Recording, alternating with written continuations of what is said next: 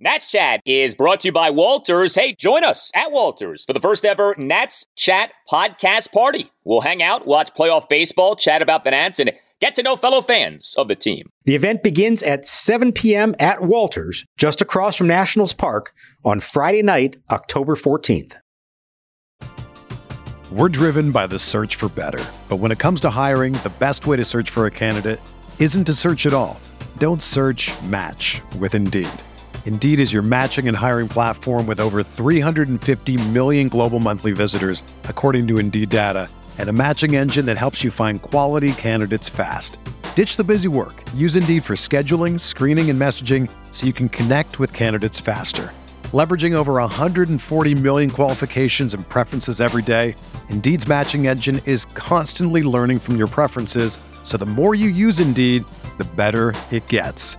Join more than 3.5 million businesses worldwide that use Indeed to hire great talent fast. And listeners of this show will get a $75 sponsored job credit to get your jobs more visibility at Indeed.com slash BlueWire. Just go to Indeed.com slash BlueWire right now and support our show by saying that you heard about Indeed on this podcast. That's Indeed.com slash BlueWire. Terms and conditions apply. Need to hire? You need Indeed.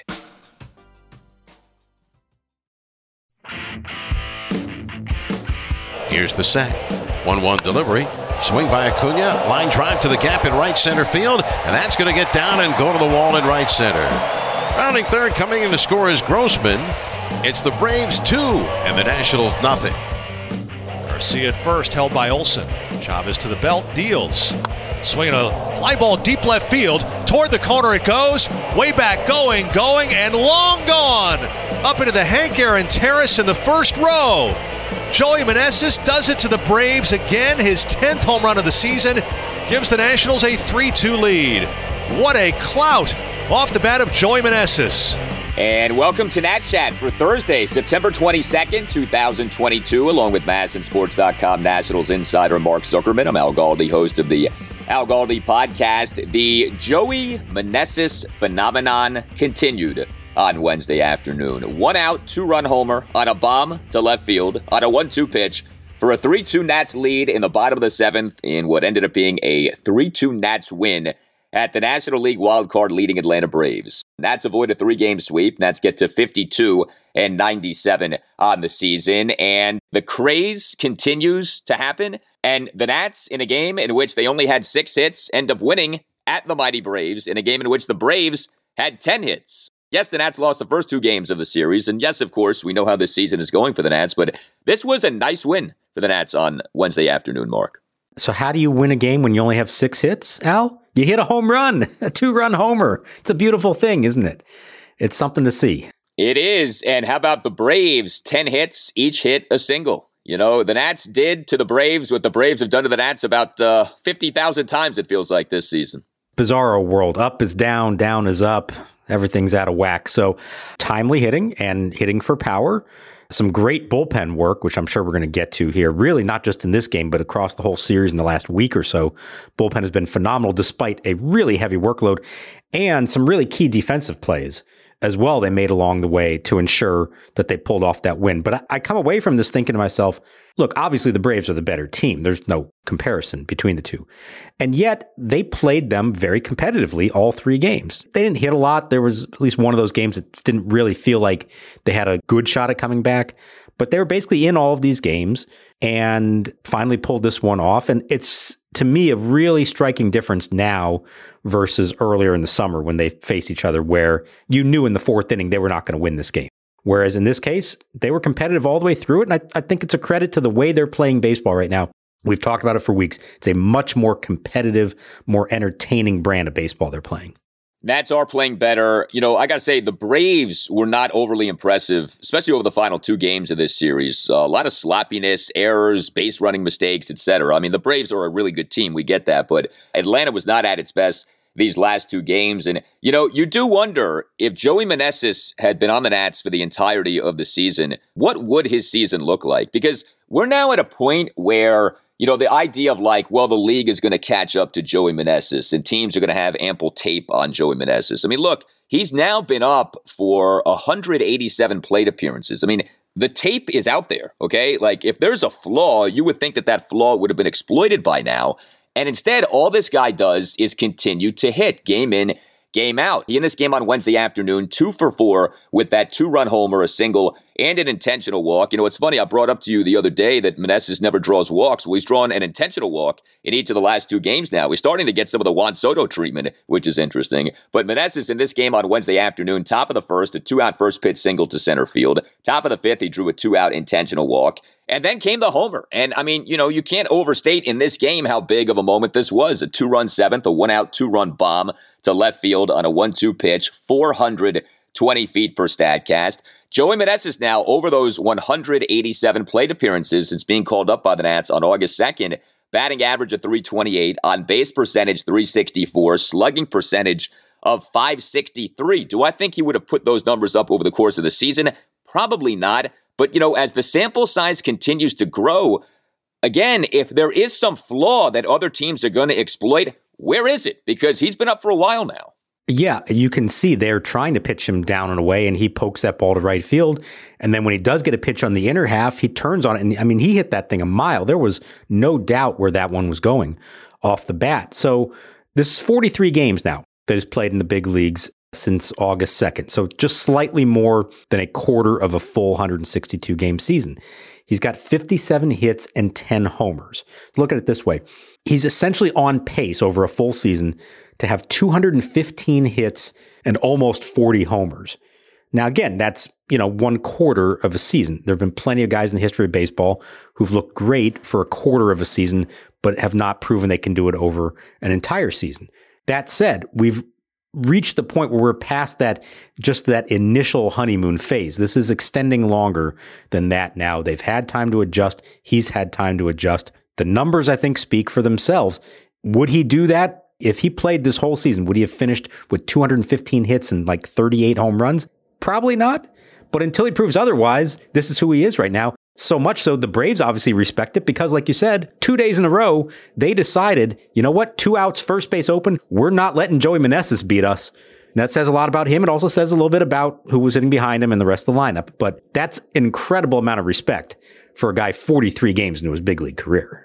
Well, and to draw the comparison to someone who kind of sort of did this last year for the Nats, Lane Thomas. So he hit really well over the final two months of the season. We had the conversation of, okay, what does this mean? How real is this?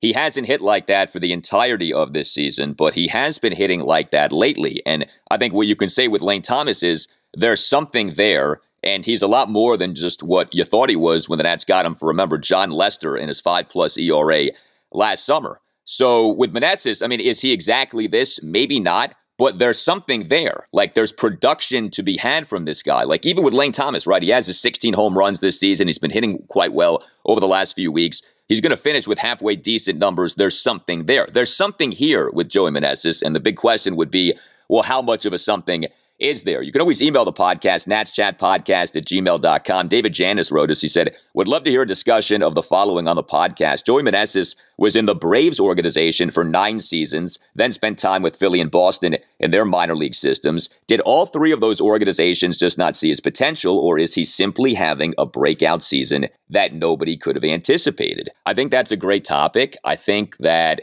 it be naive to think that this was always there and apparent and all these teams just missed it. You know, it's not often that someone blossoms in his late 20s, early 30s, but it does happen. And I guess maybe that's what is happening here with Joey Meneses, that he's just one of these late bloomers.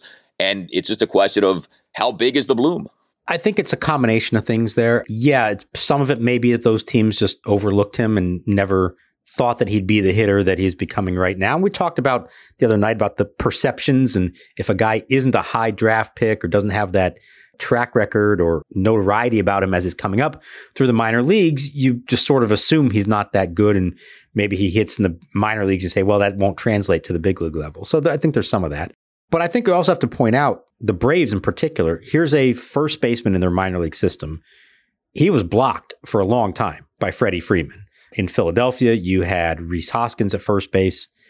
The Red Sox more recently had a lot of, you know, pretty big name hitters ahead of him. So I think some of it is that it was about opportunity, not really being there. And then as you get older and older, and he spent a year in Japan, he left for a while, you do kind of build this reputation of, well, he's not really a big leaguer. So it took all of this for, to get to the point where he would play in the big leagues, get his chance. I mean, it took Juan Soto and Josh Bell being traded. If the Nats don't make those trades, I don't know that they call him up at any point this year. He wasn't really, again, on a whole lot of people's radar. We kind of knew, oh, here's this guy who's 30 years old putting up good numbers at AAA, but we weren't thinking, oh, hey, he could be the next big thing. So sometimes right place, right time, the right timing, not having somebody blocked uh, your position in front of you. But yeah, if he were to keep this up, certainly you're going to have people associated with those other franchises that say, how did we miss this? How did we not realize what we had right there in the palm of our hand and we let him slip away? We got this email too from Bill Simmons, and this is not something that has been brought up a lot. He writes, Joey Meneses has done well as a Nat, but it is difficult for me to continue to find that an exciting development now that I have learned he was busted in Japan for PEDs. His year long suspension in Japan in 2019 at least partly helps to explain why he was over 30 when he was called up to the Nats on top of him being blocked in some or other organizations. Part of the problem with abusing PEDs is that a player's benefit from using them can be long lasting and continue past the duration of any punishment. So, yes, he has paid for his infraction, but he also is possibly benefiting from the infraction as well. Considering that Mike Rizzo makes it a point of ensuring that high character guys are on the roster, I'd like to imagine that Mike has investigated this part of Meneses' background and probably even talked to him about it and is satisfied that he is no longer using. I still find it troubling, though, to have a person who has resorted to PEDs on the roster. Uh, the Nats also had Dee Strange-Gordon earlier, too. It strikes me as a risky influence for the younger players. So that is something that we have not talked about. That Meneses in 2019 did test positive for PEDs in Japan. Now, players are tested regularly in MLB. I think it's naive to think that PED use isn't still going on, but I think it's also accurate to say that there is now PED testing in MLB, the likes of which we did not have, you know, 15, 20 years ago. And so to the extent that you can say that guys now are playing clean, I think that you can say that. Like if you are in the majors and you don't test positive, I mean, there is legitimate testing going on. We see guys get busted. So, you know, I think it's a worthy thing to raise. But I think you also can say, well, Meneses has been at the major league level now for a while, and uh, as far as we know, he has tested clean. Yeah, uh, there also is some testing in the minor leagues now as well. You don't have to be on a 40 man roster anymore. So it's been several years since he was in Japan playing in organized baseball back here in the States and has not come up testing positive for anything. It is a lot harder now to cheat the system, to beat the system than it was a while back. But I'm glad he brought up the issue because it isn't something we've really talked about. I've tried to look into a little bit. I've not been able to find out a lot about this. I haven't talked directly to Joey about it either. There's not a lot of history of suspensions in Japan. I think they have a pretty strict testing program, and I think players who go over there really understand that that's not something that's going to fly or get by with there. What he tested for hydrostanolazole, which is not one that comes up a lot. Stanolazole is a more common anabolic steroid that you hear about. I don't know the difference when you add the hydro to it. It sounded like it was a fairly small amount, a trace amount. Again, I don't know enough about the Japanese system to know if they have different standards and if you have, uh, you know, a, a number on your test that in the United States would not trigger a positive test that maybe there it does. So I don't know the answer to all those things. I, would like to find out more about it, obviously. But like you said, three years since then, he's been in the minor leagues. He's been in the big leagues now. I'm sure he's been tested since he's been up in the big leagues. You know, you want to hope and believe that there isn't anything fishy going on with it. I think I'd also say that part of what's so impressive about what he's done here, it's not just the power. Remember that first week to 10 days that Joey four bags all the home runs. So much of it now is reaching those outside pitches, singles to right field, doubles to the gap. So there's a lot more to his game that says to me, this guy knows how to hit. And there's only so much that PEDs are going to do for you in that regard. So will we ever know for sure? No. And that's fair to bring that up and to at least have some skepticism about what he's doing right now. But I would just say, based on what the testing is here, the amount of time he's been here, and what the actual performance is, I think it looks as clean as you're going to get these days, I would say. Well, I think it's a compliment to Joey that we're talking about PEDs because that's how well he's doing that. You know, you say to yourself, like, well, something maybe possibly must be happening here because of just how exceptional he has been. I would also say this to what Bill said about how PED use in the past can impact you in the present. It kind of depends on what you've used and how long you use that thing for. If you, for, you know, four weeks in 2019, use some PEDs, that's not going to still be in your system three years later. Now, if you were using growth and steroids for years, it may still be a part of you like years later in terms of, you know, you built your body up and you still have some of that body mass. So it kind of depends on what you use, how long you used it for. I mean, Meneses is a big guy. You can tell, like, he's got some mass to him naturally. And yeah, he's doing a great job. I mean, I give the guy a ton of credit for what he's doing. It's been a lot of fun to watch. And he did it again on Wednesday afternoon with that two run home run. Hey, are you a law firm partner or associate stuck in the minor leagues like Joey Four Bags Meneses? Your employer might be holding you back from your true potential. Maybe another law firm can get you what you need more money, better support, better client contacts, or a better brand name. You need a better agent. You need Mason Kalfas. Mason Kalfas, he started Zenith Legal in 2015 to be the best legal recruiter in the nation, and he has succeeded. He has placed partners and associates at over half of the largest 100 law firms in the U.S. He specializes in working with lawyers at major law firms and government agencies such as the DOJ and SEC. Like Joey Meneses' big breakout, Mason Kalfas can help you identify what you really need to accelerate your legal career. He will work with you to find the best law firm for your practice and negotiate you the absolute best deal, a deal worthy of a superstar free agent. The legal market still is very strong in 2022, and there's no better time than the present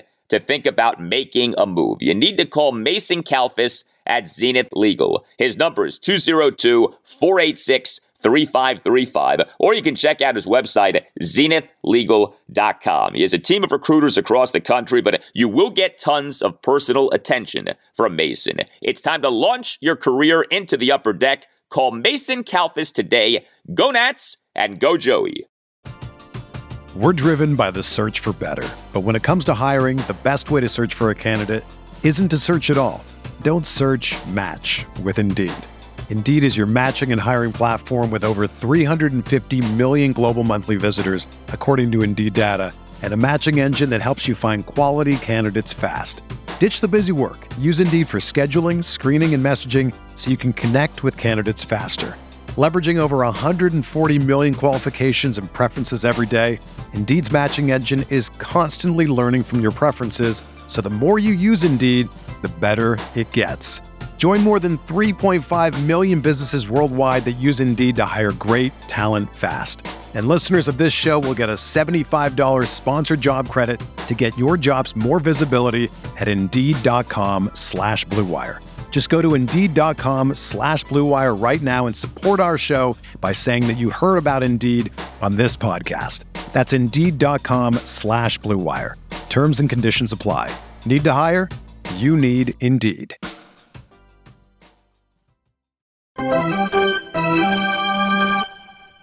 Now the set. Here's the pitch. Swinging a line drive into left center field. That's going to be a base hit for Barrera. Speeding around second. Palacios heading for third. Up with the ball is Harris. Will get the ball in on a hop to second base. And Tres Barrera is two for two. So there was something else about the Nats offense in this game, in addition to Meneses hitting the homer and the team totaling just six hits. You had both Josh Palacios and Tres Barrera in this Nats lineup on Wednesday afternoon. I don't know if like Davey Martinez got held hostage prior to the game or what. I mean, these are two guys who Davey like just has refused to play. He played them both, and the guy who really stood out was Tres Barrera. Understand that Nats on September 1st recalled Tres Barrera from AAA Rochester as part of the expansions of Major League rosters. He had not appeared in a single game since then. Even with Keibert Ruiz on the 10 day injured list with the testicular contusion, all we had seen at catcher for the Nats were Riley Adams and Israel Pineda. Well, we finally did see Tres Barrera play on Wednesday afternoon. He was the Nats starting catcher, and he ended up having a pretty good game. He went two for four with two singles and one for two on runners trying to steal. Top of the 30 at a one out single up the middle on a 1 2 pitch that got fielded in shallow center field, and then Barrera slid headfirst into first base, which, by the way, my understanding is you're never supposed to do, and yet Barrera did that. And then Barrera in the Nats one run fifth had a one out single to left center field on an 0 2 pitch. So single on a 1 2 pitch, single on an 0 2 pitch. And then Barrera in the bottom of the seventh threw out Vaughn Grissom on an attempt to steal a second base for the third out to complete a strike him out, throw him out double play with the Nats nursing a 3 2 lead. And I tell you, we could do like an hour on that seventh inning. Carl Edwards Jr. tossed a scoreless bottom of the seventh that concluded with a 12 pitch plate appearance by Dansby Swanson that resulted in that strike him out, throw him out double play. So I guess if you're Tres Barrera, you've been up in the major league level for weeks, you haven't played at all, you got to make the most of an opportunity like this. And uh, he did that on Wednesday afternoon. Yeah, you better believe he did. And, you know, we talked the other day about, well, why hasn't he been playing? And maybe the Nats have just kind of already decided they know what he is and don't need to see a lot more, which doesn't speak very highly of him and his chances in the long term finally gets the opportunity, you better make the most of it. And he sh- certainly did those couple of hits. On the head first slide, yeah, the only time you ever do that going into first base is if you think there's a chance you're going to be avoiding a tag. If it's a high throw or offline throw and the first baseman might try to catch it and swipe the tag, then you try to dive underneath it. But it does not get you to first base any faster to dive than it would be to run straight through it. But good for him, it worked out. That throw uh, on the double play caught stealing, only the third base runner he's thrown out in 34 attempts in the big leagues the last two seasons. So that has been a problem area for him. That was a perfect throw by him, a great tag as well by Garcia. So a lot of good things from him in that game. And that at bat, the 12 pitch at bat, I thought even they got out of it, I thought that was going to end up costing them in the end because you knew that Carl Edwards is in there for probably two innings in this game. They were talking about on the broadcast going into that inning. And Dansby Swanson's fouling off everything left and right. He gets up to 12 pitches and great job to get out of it. He finally got him on a changeup after throwing nothing but fastball, fastball, fastball. But I'm thinking to myself, he burned up so much just to get out of that one. Chances are he's not going to be able to get through another inning. He wound up having a long eighth inning as well with a lot of harrowing moments. Got out of that one thanks to some defense and some base running mistakes by the Braves. That to me was the whole game right there. That great job by Meneses to give him the lead, but with a bullpen that you knew was taxed, overworked, running on fumes at that point. Carl Edwards and with help from his defense, found a way to get through those seventh and eighth innings and get the ball to Kyle Finnegan for the ninth.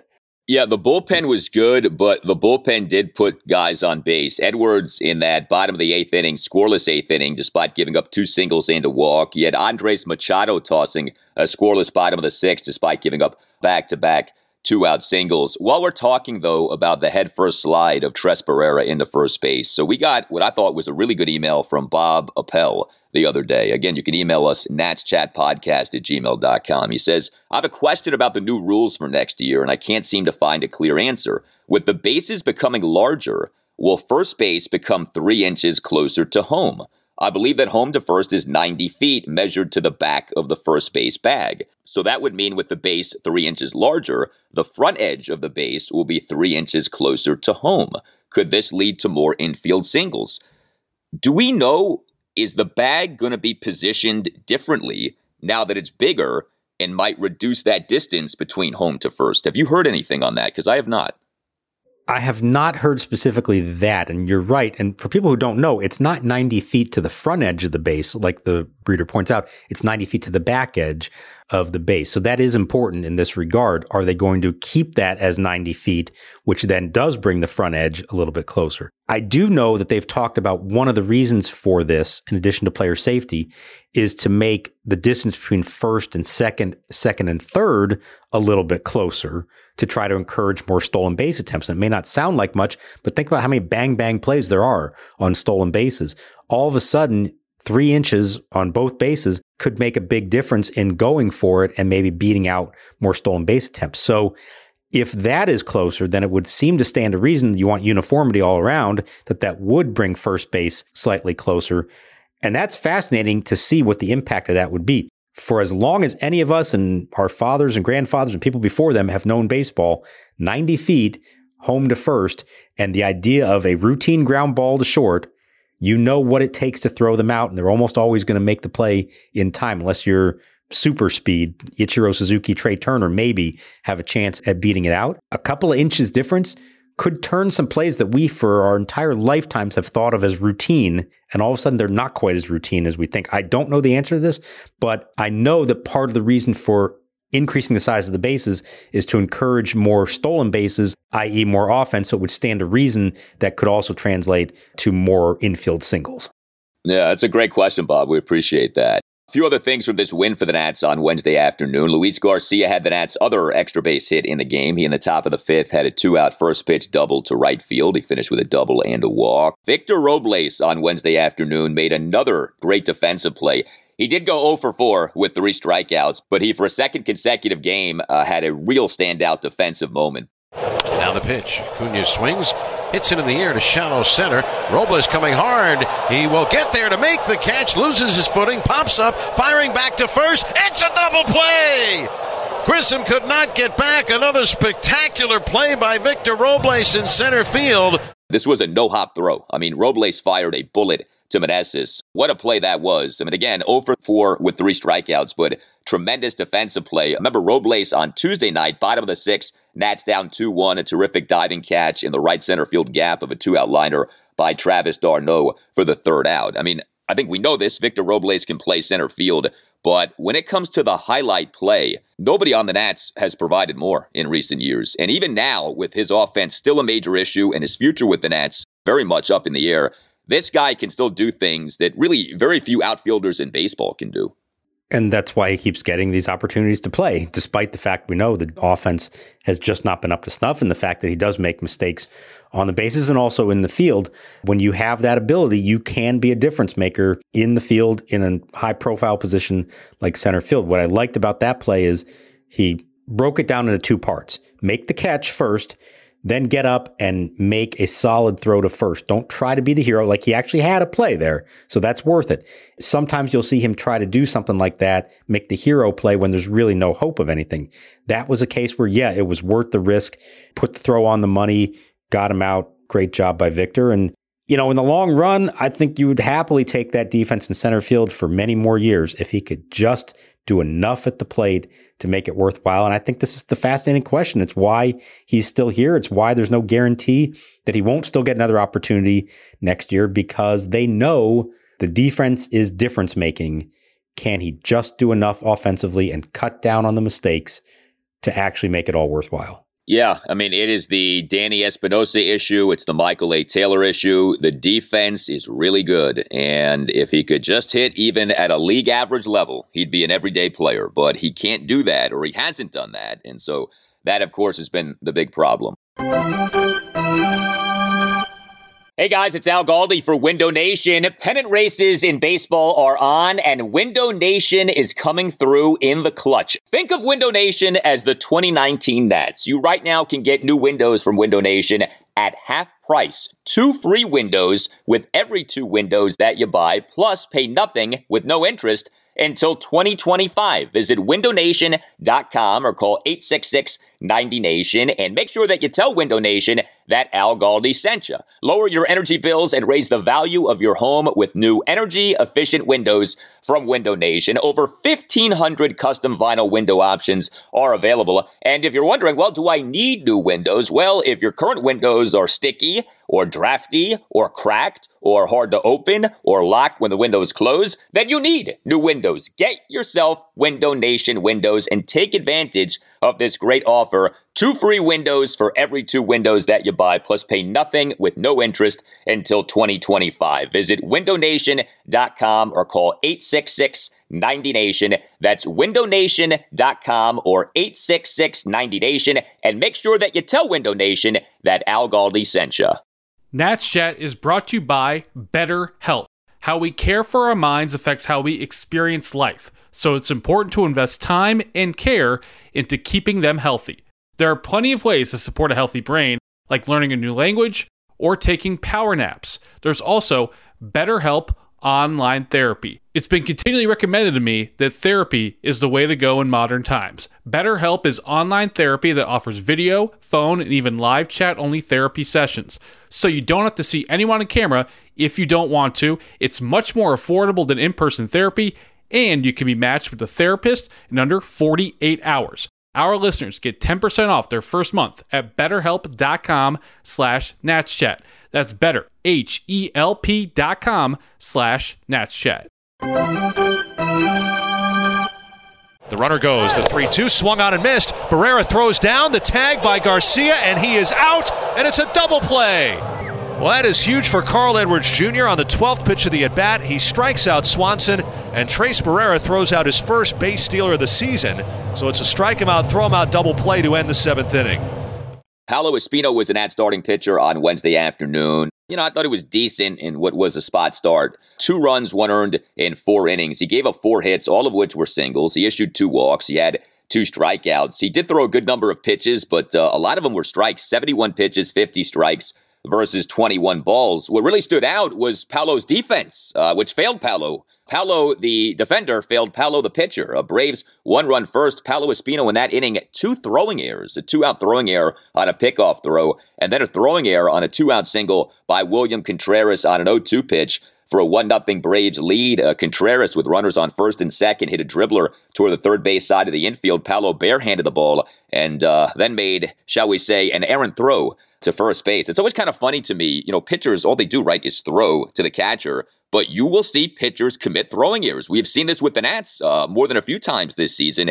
And uh, Paolo, for whatever reason, had a rough go of it in terms of throwing as a fielder in that bottom of the first on Wednesday. Same thing when you think of, well, why can't a guy with a good arm, an outfielder, an infielder, you put him on the mound, why can't he throw strikes? It's just not the same thing, especially the harried nature of an infield play where you're charging in, picking it up, trying to throw, you know, without having time to plant your feet. But those were two pretty egregiously bad throws by him, the pickoff and then the little ground ball. And it did cost them. And you take those away, I think it's a very different outing for him. Now, you knew four innings in, facing the lineup twice through, probably not going to get a chance to face that lineup a third time. And I think that was the right call on Davey Martinez's part. Even if he was succeeding up to that point, I think you have to know you're playing with fire against that lineup. And so I thought it was the right move. But knowing how much they had asked of their bullpen the last several days, it was a tall task and they really desperately needed him to get through the lineup twice and keep the game competitive. So he did that. So I, I, think Paolo Espino did what they needed him to do in this game. I think to expect more than that was probably naive. You would have liked a little cleaner defense, but in the end, that didn't matter. And he got him to the fifth inning, and then the rest of the bullpen took over and did a phenomenal job. Yeah, four Nats relievers combined for five scoreless innings with five strikeouts. We talked about what happened with Carl Edwards Jr. and Andres Machado. Uh, Hunter Harvey came into the game, bottom of the fifth, runner on first, nobody out. Nats down 2 1 got that flyout double play off the bat of Ronald Acuna Jr., did then give up a single to Dansby Swanson, but then struck out Austin Riley on seven pitches for the third out. And speaking of strikeouts, Kyle Finnegan, a perfect bottom of the ninth with two strikeouts. Boy, Finnegan, it really is something. When he is on, he is spectacular. And we saw that in the game on Tuesday night. He gives up a leadoff home run on Tuesday night, and then he ends up recording three consecutive strikeouts in his appearance. And the strikeouts were of the Braves numbers three through five batters. So, you know, the good, the bad on display on Tuesday night. Really nothing but the good was on display in this game on Wednesday afternoon. And, you know, this Nats bullpen, and I, you know, we've talked about it, and I know that there have been bad performances, no doubt. You know, Steve Cishek, every time he comes into the game, you want to cover your eyes because, you know, someone's going to get hit by a pitch and much more damage could be coming. But the overall output from this bullpen, especially lately, has been impressive. And you look at what happened in this series. I mean, game one, one run in four innings. Game two, Patrick Corbin lasts for just 12 pitches due to back spasms, three runs in seven and a third innings. And then in this win on Wednesday afternoon, yeah, you put some guys on base, but ultimately five scoreless innings with five strikeouts. Erasmo Ramirez has had a remarkable season for them, I think. As many innings as he's thrown, I think he's up to 80 innings or so this year with a 314 ERA. Hunter Harvey, 297 ERA. Finnegan, 379. Edwards Jr., 264. Andres Machado, 376. Jordan Weems has had his moments.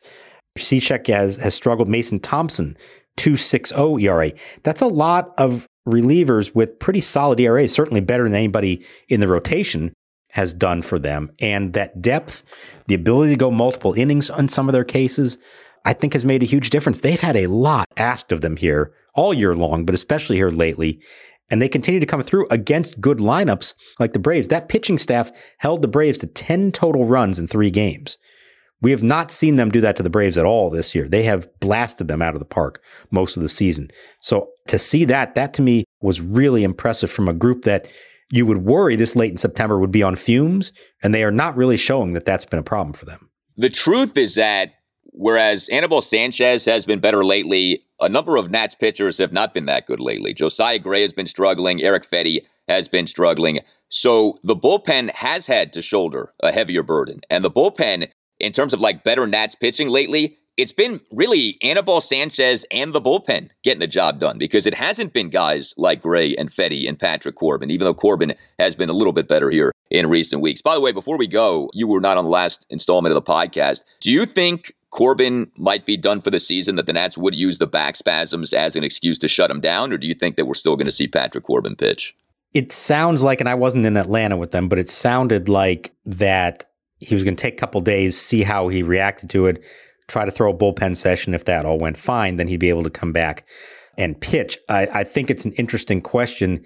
It certainly would be a convenient way for them to shut him down and not risk him losing games 19 and 20. That said, he has pitched better lately, and they just aren't really flush with a lot of pitching depth at the moment. And we know they gave Josiah Gray another couple of days before his next start Friday in Miami. A lot may depend on what happens with Mackenzie Gore. As we tape this, he has not made his rehab start yet for Rochester, but he is pitching on Wednesday night for Rochester. How that goes. Is he ready the next time around, or does he need one more of these? That could impact whether Corbin pitches again or not. So, you know, obviously they're not going to put him at risk if he may, you know, hurt himself worse, but I think they're going to wait a few days before making that call. And in a perfect world, they'd have enough other pitching they could say, hey, let's just call it a season. But at the moment, I don't know that they know they have enough other pitching to just, you know, sacrifice six innings out of Patrick Corbin. Yeah, it would be convenient though with him at 6 and 18. If you are sensitive about 20 losses, back spasms, up, oh, what are you going to do? And you know, you could say, "Hey Patrick, you pitched well in 4 of your last 5 true starts this season." So, you know, it would allow you to sort of frame things as, "Well, he ended the season on a high note to whatever extent that matters. You tell us what you think. Hit us up on Twitter at Nats underscore chat. You can email the podcast, Nats Chat Podcast at gmail.com, including if you would like to sponsor the Nats Chat Podcast, hit up Tim Shover's Nats Chat Podcast at gmail.com. You can find us on Instagram at Nats Chat Podcast. You can get yourself a Nats Chat Podcast t shirt by going to Nats Chat Podcast. Dot square dot site and don't forget first ever Nats Chat podcast party Friday night October 14th at 7 o'clock at Walters, right across the street from Nationals Park. All Nationals radio highlights on Nats Chat are courtesy of 1067 The Fan. We want to send a special salute out to Val, a very loyal listener of the Nats Chat podcast. She this season has hit for the National League East cycle by wearing her Nats Chat podcast Paolo Espino secret weapon t shirt in all five stadiums this year. That's pretty good. You wear the Paolo Espino secret weapon t shirt in all five NLE stadiums in one season. I mean, she made a road trip that I didn't make. So all credit to Val, who I met at Nats Park a few weeks ago. She is among the most loyal of the diehard fans. We really do appreciate it. Glad you got to see a win, even though your kid Paolo didn't actually come away with the win himself. Still looking for that first win, by the way. Is it going to happen before the end of the year? It's not looking great for Paolo, is it? I think this is one of those deals where you put Paolo into a game as a reliever for the sole purpose of getting him the win. You know, like go ahead and do that. Try to finagle things uh, with that. Paolo has earned it. You know, and Paolo too. He's been jerked from starter to reliever so many times. He has stayed healthy, right? His arm has held up just fine. He never complains. Like if anyone deserves a win, it's definitely our guy. Paolo Espino. All right, for Mark Zuckerman, I'm Al Galdi, and we'll talk to you next time on the Nats Chat Podcast. Finnegan sets. It'll be a payoff pitch to Acuna. Here it comes. Swing and a miss. He struck him out with a fastball at 99 miles an hour. And a curly W's in the books here at Truist Park in Atlanta. Two strikeouts in a 1 2 3 inning for Kyle Finnegan.